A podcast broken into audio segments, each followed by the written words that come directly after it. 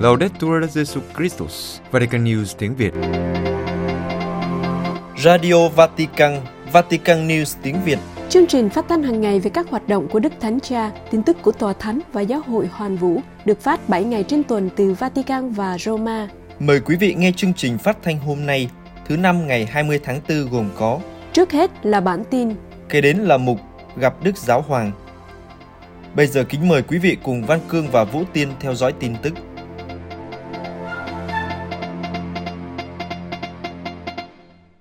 Đức Thánh Cha Francisco khuyến khích các nhà báo hãy tiếp tục làm sáng tỏ tội ác lạm dụng trẻ em để diệt trừ nó. Vatican trong thông điệp gửi đến các nhà báo tham dự cuộc gặp gỡ có chủ đề Từ bóng tối đến ánh sáng, một cuộc thảo luận chuyên sâu về báo chí và vai trò của nó liên quan đến lạm dụng tình dục trong giáo hội. Đức Thánh Cha khuyến khích các nhà báo tiếp tục công việc với sự cởi mở và chính trực để phục vụ sự thật. Cuộc gặp gỡ được Hiệp hội Quốc tế các nhà báo đăng ký tại Vatican tổ chức với sự cộng tác của Viện Nhân chủng học của Đại học Giáo hoàng Gregoriana. Trong thông điệp gửi đến cha Hans Stoner, Giám đốc Viện Nhân chủng học của Đại học Giáo hoàng Gregoriana, Đức Hồng Y Quốc vụ Khanh Tòa Thánh Pietro Parolin nói, Đức Thánh Cha Francisco tin tưởng rằng các cuộc thảo luận và chia sẻ kinh nghiệm của các nhà báo, các nạn nhân và các chuyên gia sẽ giúp làm sáng tỏ hơn nữa tai họa lạm dụng và thúc đẩy một sự hợp tác hiệu quả trong giáo hội và xã hội nói chung để xóa bỏ tội ác sâu xa này. Sau đó Đức Thánh Cha bày tỏ lòng biết ơn đối với những nỗ lực liên tục được thực hiện để thúc đẩy sự minh bạch, khôi phục phẩm giá và hy vọng cho những người sống sót sau các vụ lạm dụng và đảm bảo hạnh phúc cho tất cả con cái Thiên Chúa. Cuộc gặp gỡ cũng có sự tham dự của Đức Tổng giám mục Charles của Manta và đồng tổng thư ký của Bộ Giáo lý Đức Tin Brian Delin, một nạn nhân, Tina Campbell, cố vấn bảo vệ quốc tế và cha David De Chito, chuyên gia về giáo luật về luật hình sự. Cuộc họp được tổ chức nhân dịp kỷ niệm 20 năm giải thưởng Pulitzer được trao vào năm 2023 cho các nhà báo của nhóm Spotlight của tờ Boston Global vì đã phát hiện ra các vụ lạm dụng tình dục trẻ vị thành niên trong nhiều thập kỷ của các thành viên trong hàng giáo sĩ của Tổng giáo phận Boston. 20 năm sau công việc lịch sử đó, cuộc họp đã cố gắng phản ánh xem giáo hội công giáo đang ở giai đoạn nào trong cam kết chăm sóc và bảo vệ trẻ em và những người dễ bị tổn thương, cũng như những đóng góp của các nhà báo trong việc đưa ra trách nhiệm của những vị lãnh đạo giáo hội. Đức Thánh Cha, Thế vận hội Olympic 2024 là cơ hội đối thoại và thúc đẩy tình huynh đệ. Vatican, thứ ba ngày 18 tháng 4 năm 2023, trong sứ điệp được ký bởi Đức Hồng Y Pietro Parolin, Quốc vụ Khanh Tòa Thánh, gửi đến những người công giáo Pháp dịp Thế vận hội mùa hè 2024. Đức Thánh Cha hy vọng đây sẽ là cơ hội đối thoại giữa các dân tộc và thúc đẩy tình huynh đệ đích thực, điều thế giới đang cần. Thế vận hội Olympic 2024 là một sự kiện thể thao đa môn quốc tế dự kiến sẽ diễn ra từ ngày 26 tháng 7 tới ngày 11 tháng 8 năm 2024 tại Paris và 16 thành phố khắp lãnh thổ Pháp, cùng với một thành phố tại Tahiti, hòn đảo thuộc xứ hải ngoại và cộng đồng hải ngoại Polynesia thuộc Pháp. Sứ điệp gửi đến Thế vận hội mở đầu. Anh chị em công giáo Pháp thân mến, Thế vận hội sẽ diễn ra vào mùa hè năm 2024 tại đất nước thân yêu của anh chị em. Đối với anh chị em, được chào đón cả thế giới là một niềm vui và cũng là một trách nhiệm. Vì thế, Đức Thánh Cha mời gọi người công giáo Pháp tích cực dấn thân để sự kiện này là cơ hội cho những cuộc gặp gỡ sâu sắc và hiệu quả giữa những người thuộc mọi tầng lớp xã hội, thuộc các dân tộc, nền văn hóa và tôn giáo khác nhau. Đức Thánh Cha mời gọi các tín hữu trở thành tình nguyện viên, đón tiếp mọi người bằng việc mở rộng cửa nhà thờ, trường học và nhà ở. Sứ điệp viết, trên tất cả, hãy mở rộng trái tim anh chị em bằng sự tiếp đón nhưng không, quảng đại và tận tâm. Anh chị em sẽ làm chứng một cách mạnh mẽ cho Chúa Kitô, đấng ngự trong anh chị em và là đấng thông truyền niềm vui của người cho anh chị em. Trong sứ điệp, Đức Thánh Cha còn khích lệ người công giáo Pháp không quên giúp đỡ những người khuyết tật, người nghèo và người bị gạt ra bên lề hội nhập vào sự kiện thể thao cao đẹp này. Ngài bày tỏ mong muốn Thế vận hội sẽ là cơ hội qua thể thao tuôn đổ tình huynh đệ đích thực mà thế giới đang rất cần. Cuối sứ điệp, Đức Thánh Cha ban phép lành cho tất cả các nhà tổ chức, các tình nguyện viên, những người sẽ đáp ứng lời kêu gọi của Ngài và cho tất cả những ai sẽ tham gia Thế vận hội mùa hè năm 2024. Giáo hội Công giáo muốn có tuyên úy 24 giờ trên 24 tại làng Olympic ở Paris. Paris, Giáo hội Công giáo muốn có các tuyên úy sẵn sàng 24 giờ trên 24 tại làng Olympic của Thế vận hội Paris năm 2024. Giáo hội cũng muốn tiếp đón những khán giả mỏng giòn nhất trong sự kiện này. Theo các nhà tổ chức của Olympic Paris 2024, Giáo hội Công giáo muốn đồng hành với những vận động viên có nhu cầu thiêng liêng vào bất cứ thời gian nào trong suốt thời gian diễn ra Thế vận hội Olympic 2024. Giáo hội Công giáo cũng mong muốn có những nơi trốn dành cho những người dễ bị tổn thương nhất. Đức cha Emmanuel, giám mục phụ tá của Lyon, đại diện của Tòa Thánh cho Thế vận hội Olympic 2024 tại Paris, nói với báo AFP rằng ý tưởng của giáo hội là có các tuyên úy tại các làng Olympic 24 giờ một ngày trong suốt thời gian diễn ra Thế vận hội, phù hợp với các điều kiện của ban tổ chức. Đức cha cho biết, trong làng Olympic, một trung tâm cầu nguyện đa tín ngưỡng đã được lên kế hoạch, đối diện với lối vào chính, nhưng bên cạnh một lối vào phụ, một vị trí vừa kín đáo, vừa dễ cho các vận động viên và khán giả tìm đến. Ngài cũng cho biết, Giáo hội Công giáo và Thế vận hội Paris 2024 cũng chào đón những người khuyết tật, người lang thang trên phố tham dự Thế vận hội. Những người có trách nhiệm, cụ thể là Đức cha Philippe, giám mục phụ tá của Paris, và bà Isabelle, giám đốc dự án Thế vận hội Paris 2024, đang làm việc để giành được những vị trí cho những người dễ bị tổn thương nhất. Đức cha cho biết các tình nguyện viên sẽ đồng hành cùng họ. Dự án sẽ được trình bày chi tiết vào ngày 9 tháng 9 trong một cử hành tại nhà thờ Thánh Magdalena ở Paris. Ngoài ra, theo Đức cha Gobiliad, khoảng 10 giáo sứ ở Paris và Sienne Saint-Denis sẽ được huy động để hỗ trợ các vận động viên và khán giả có nhu cầu trong suốt thời gian diễn ra Thế vận hội. Khi được AFP đặt câu hỏi, Liên đoàn Tin lành Pháp và Rabbi trường của Pháp cũng cho biết họ đang nghiên cứu việc thành lập các nhóm tuyên úy có mặt trong làng Thế vận hội theo chính sách của Ủy ban Olympic quốc tế. Hơn 50.000 Kitô hữu Nigeria bị sát hại bởi những kẻ Hồi giáo cực đoan. Nigeria, trong 14 năm qua, kể từ cuộc nổi dậy của lực lượng Hồi giáo Boko Haram vào năm 2009, ít nhất 52.250 Kitô hữu Nigeria đã bị sát hại dã man dưới bàn tay của các chiến binh Hồi giáo. Đây là con số được đưa ra trong báo cáo có tựa đề Những Kitô hữu tử đạo ở Nigeria được công bố bởi Hiệp hội Quốc tế về Tự do Dân sự và Pháp quyền, một nhóm nghiên cứu và điều tra về các quyền có trụ sở tại Nigeria. Tổ chức này đã theo dõi và điều tra các cuộc đàn áp tôn giáo và các hình thức khác của bạo lực tôn giáo bởi các chủ thể nhà nước và phi nhà nước trên khắp Nigeria kể từ năm 2010. Trong số hơn 50.000 Kitô hữu bị sát hại này, có hơn 30.000 người bị sát hại trong 8 năm lãnh đạo của cựu tổng thống Nigeria Muhammadu Buhari, người thường bị chỉ trích đã không hành động đủ để chống lại sự mất an ninh đang gia tăng trong nước. Trong cùng thời kỳ, 18.000 nhà thờ Kitô giáo và 2.200 trường học Kitô giáo đã bị phóng hỏa, khoảng 34.000 người Hồi giáo ôn hòa cũng chết trong các cuộc tấn công của quân Hồi giáo. Triển vọng cho năm 2023 dường như cũng không khả quan hơn khi hơn 1.000 Kitô hữu đã bị giết kể từ đầu năm. Trong cùng thời gian, ít nhất 707 Kitô hữu đã bị bắt cóc, trong đó hơn 200 vụ bắt cóc xảy ra ở bang Niger ở miền Bắc Nigeria, bao gồm vụ bắt cóc hơn 100 Kitô hữu vào ngày 14 tháng 3 vừa qua ở Adunu.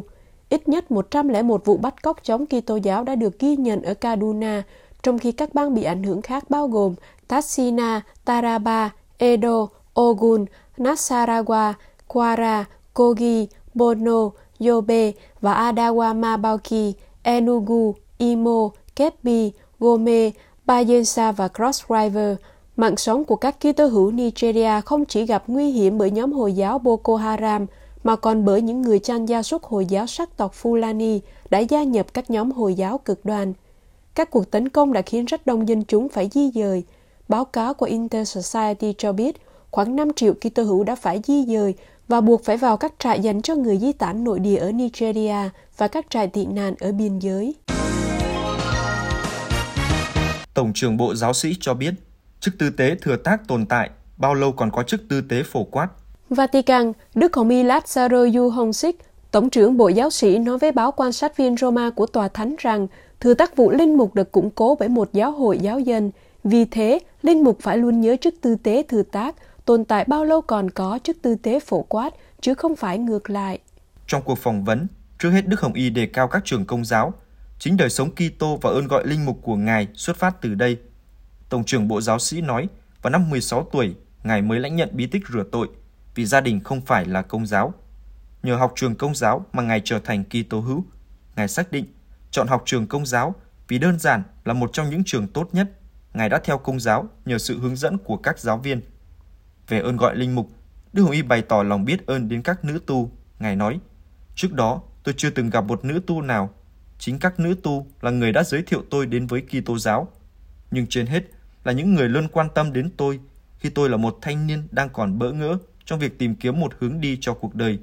Chính họ đã hướng dẫn tôi vào chủng viện ngay sau khi tôi được rửa tội vào năm 1966.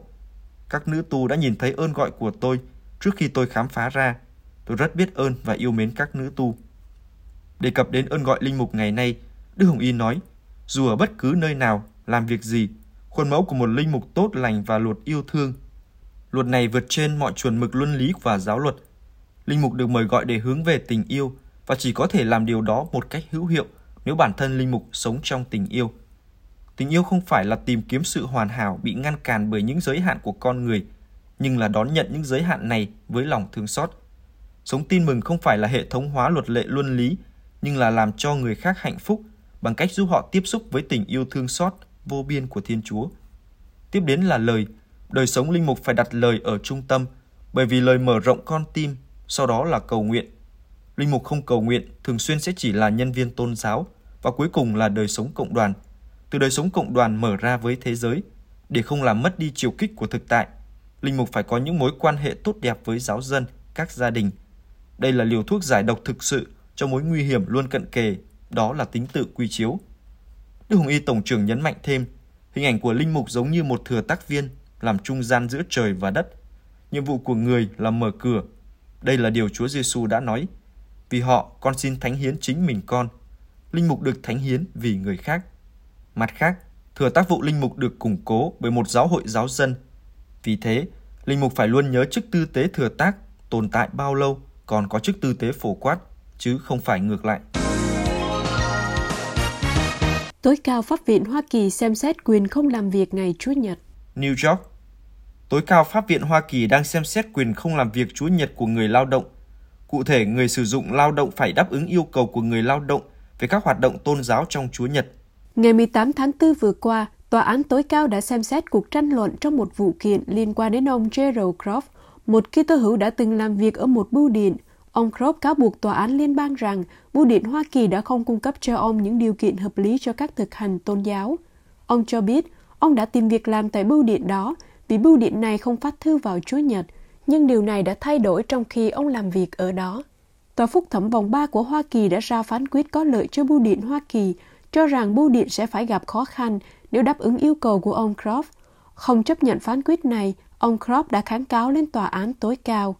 Dư luận cho rằng quyết định tiếp nhận vụ kiện và đưa ra xem xét của tối cao pháp viện có ý nghĩa đối với tự do tôn giáo ở Hoa Kỳ. Trong một tuyên bố, ông Kelly Sacroford, chủ tịch và giám đốc điều hành tại First Liberty Institute, một nhóm đại diện cho ông Croft nói, không một người Mỹ nào bị buộc phải lựa chọn giữa đức tin và công việc yêu thích. Quốc gia chúng ta có một lịch sử lâu dài trong việc bảo vệ nhân viên khỏi bị đối xử khác biệt tại nơi làm việc chỉ vì đức tin. Chúng tôi hy vọng tòa án sẽ khôi phục quyền tự do tôn giáo tại nơi làm việc. Về phần người khởi kiện, ông Croft nói, tôi rất biết ơn vì vụ việc đã được tòa án tối cao xem xét, một cơ hội mà ít người trong hoàn cảnh của tôi có được. Tôi hy vọng trường hợp này dẫn đến một quyết định cho phép những người khác có thể sống đức tin và không sợ mất việc. Quý vị vừa theo dõi bản tin ngày 20 tháng 4 của Vatican News tiếng Việt. Vatican News tiếng Việt Chuyên mục Gặp Đức Giáo Hoàng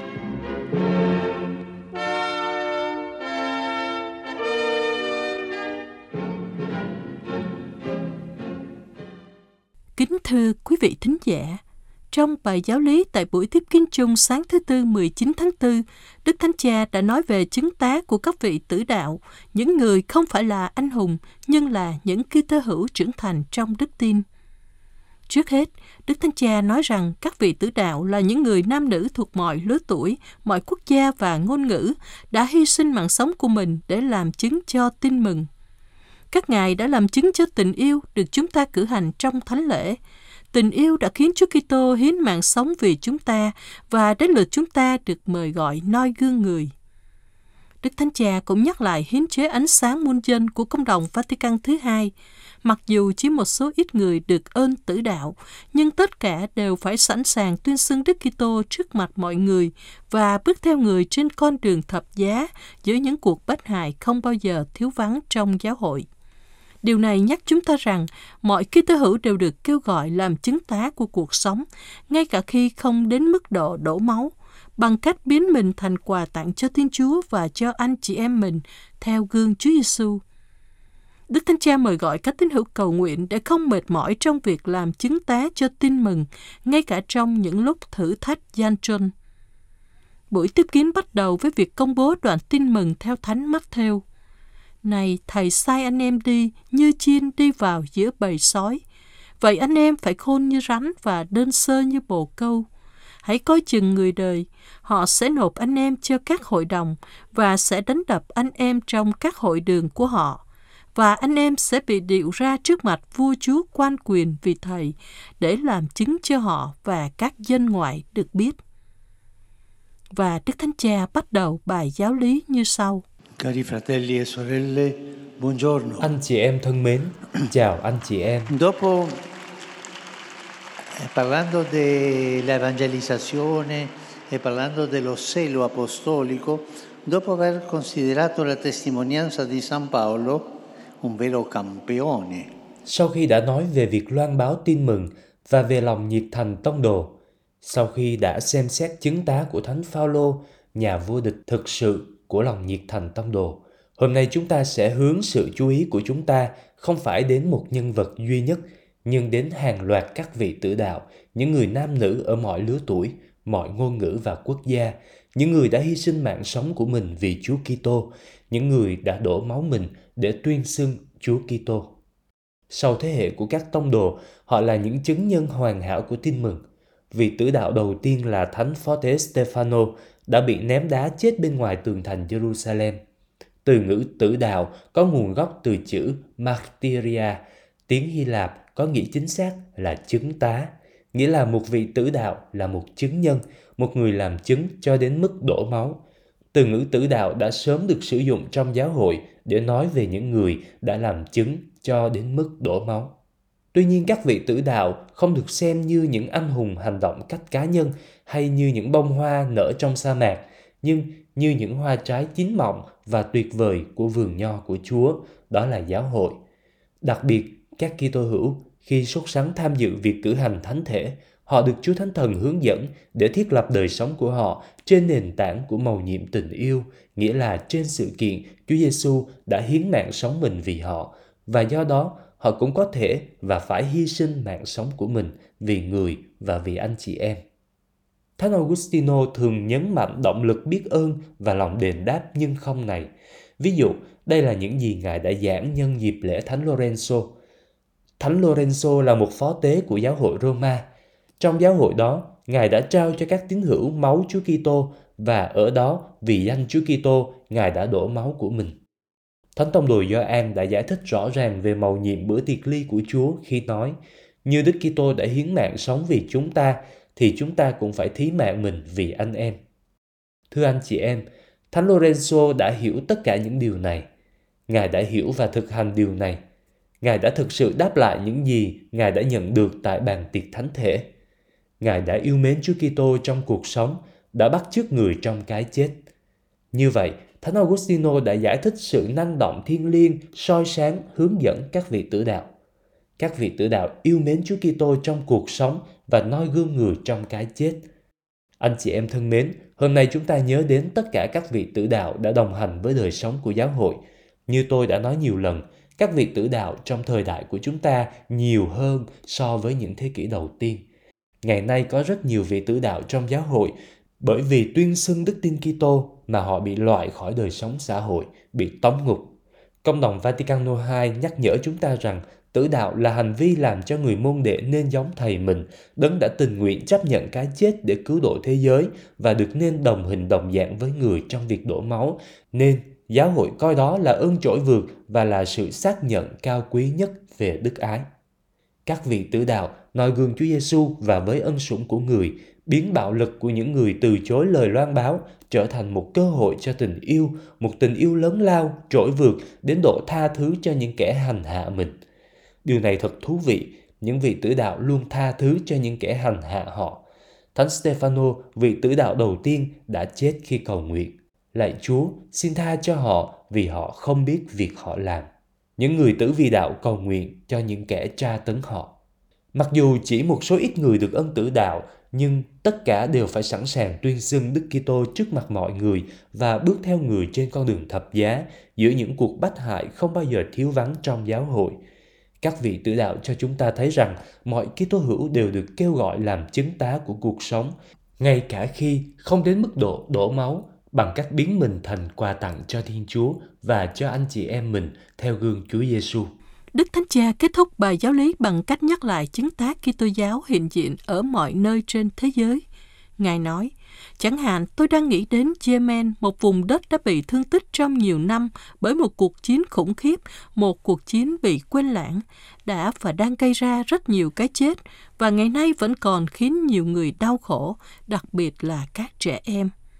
Chính tại mảnh đất này đã có những chứng tá đức tin sáng ngời, chẳng hạn như chứng tá của các nữ tu thừa sai bác ái.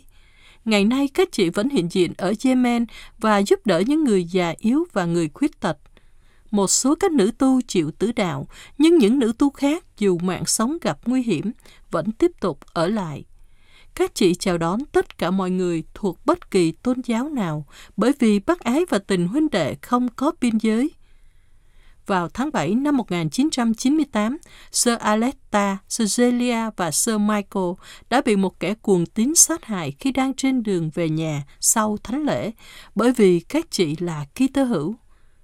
Mới đây hơn, ngay sau khi cuộc xung đột hiện tại mới bùng nổ vào tháng 3 năm 2016, Sir Anselmo, Sir Margarita, Sir Reginetta và Sir Judith đã bị giết cùng với một số giáo dân, những người đã trợ giúp các chị trong công việc bác ái giúp đỡ những người rốt cùng. Các chị là các vị tử đạo của thời đại chúng ta. Trong số những giáo dân bị giết này, ngoài những Kitô hữu còn có những tín đồ Hồi giáo cùng làm việc với các nữ tu. Chúng ta cảm động khi thấy chứng tá bằng máu có thể liên kết những người có tín ngưỡng khác nhau. Không bao giờ được giết người nhân danh Thiên Chúa, bởi vì đối với người, tất cả chúng ta đều là anh chị em. Nhưng cùng nhau, chúng ta có thể hy sinh mạng sống của mình cho tha nhân.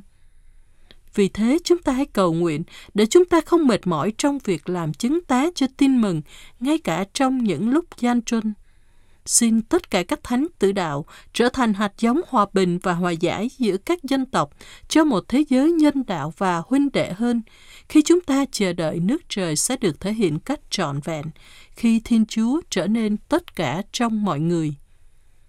Buổi tiếp kiến kết thúc với kinh lạy cha và phép lành Đức Thánh Cha ban cho các tín hữu. Benedicat vos, omnipotens Deus, Pater, et Filius, Espírito Santo. Amém.